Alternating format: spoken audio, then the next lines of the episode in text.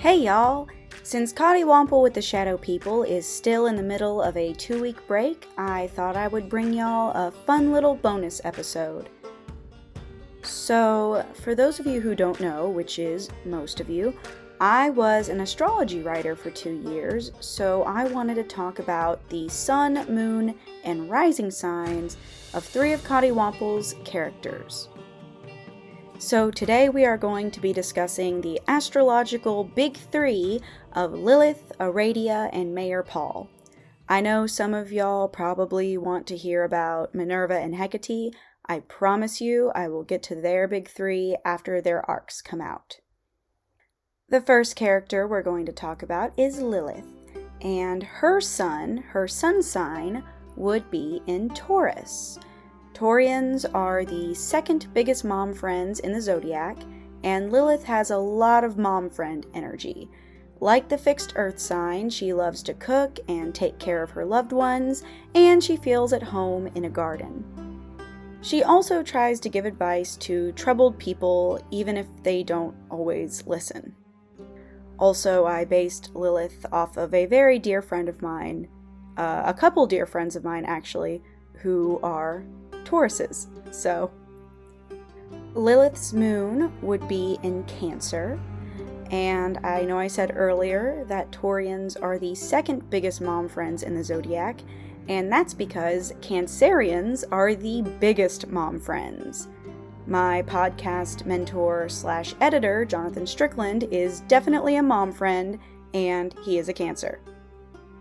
Lunar Cancerians are very affectionate towards the ones they love, and they also take great pride in their homes. If Lilith is a lunar Cancerian, that would explain why she is happy to provide a safe home to wayward shadow people. I think that Lilith's rising or ascendant sign uh, would be in Virgo, and that's because our rising signs are usually our first impression signs, and at first glance, Lilith may seem like a kind yet timid Virgo wife of the town's malevolent doctor, but like the mutable earth sign, her strength should not be underestimated.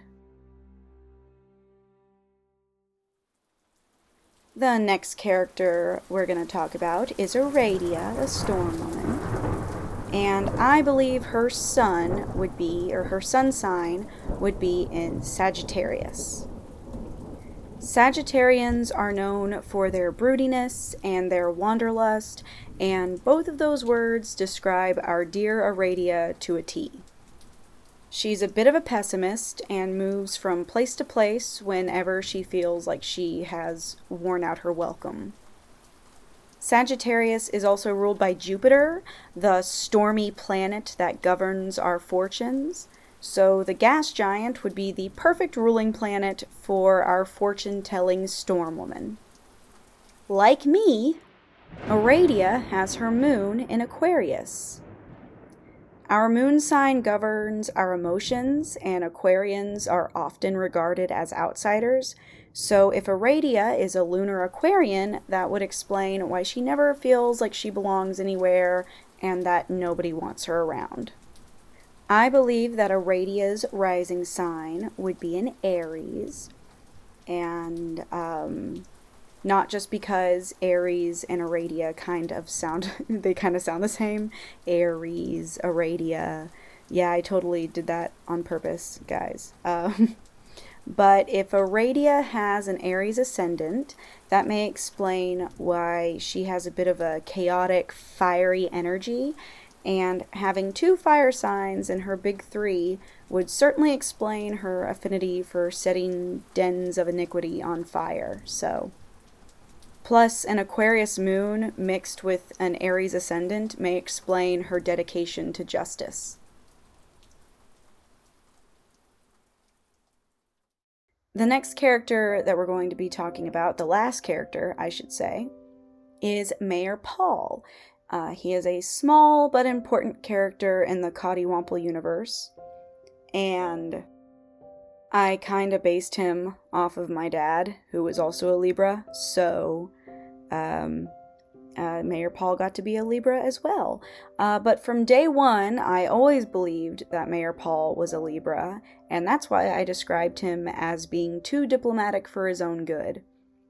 He is also a charitable and amiable man, which are common characteristics of the cardinal air sign. I believe that Mayor Paul would have his moon sign in Scorpio because Scorpios are known to be one of the more secretive signs in the zodiac. And I mentioned earlier that the moon governs our emotions, so we will soon find out that Mayor Paul has some emotions that he has been forced to keep secret. So, keep listening if you want to find out uh, the secrets of of our beloved town mayor. And I believe uh, his rising sign would be in Sagittarius, so he's kind of like his niece in that regard, even though her sun sign is in Sagittarius. Sagittarians are known to be simultaneously self deprecating and self aggrandizing. Sagittarians are mutable signs, so therefore they are enigmas yeah, so just try to wrap your head around that one a bit. But like all politicians, Mayor Paul has a tendency to be a bit self aggrandizing. Plus, a Libra sun mixed with a Sagittarius ascendant would explain his intense generosity. All right, and that is it for this bonus episode. I hope you guys enjoyed it. I'm thinking about bringing more bonus episodes like this when we are in a slight hiatus or break. Um, and I hope you guys are enjoying the tales of all the strange people that live in this town down in the holler. For those of you who are listening to the podcast on on just Podbean or another type of podcatcher, just want to let you guys know that this podcast is available on Podbean. It is also available on Apple, on Google Podcast, on Amazon Music, and iHeart. And I am working to get it on Spotify as well as YouTube someday. So keep your ears out and or keep your eyes out because I guess you'll be looking at it. I'm not sure. This is an awkward outro. Maybe uh, Jonathan can make it sound like a little bit more funny. Maybe. I don't know. He'll probably come in with the fox, maybe. Uh, anyway, uh, thank you guys again so much for listening. And I hope you all had a very happy Thanksgiving. And I will see you soon. Or I will talk to you soon.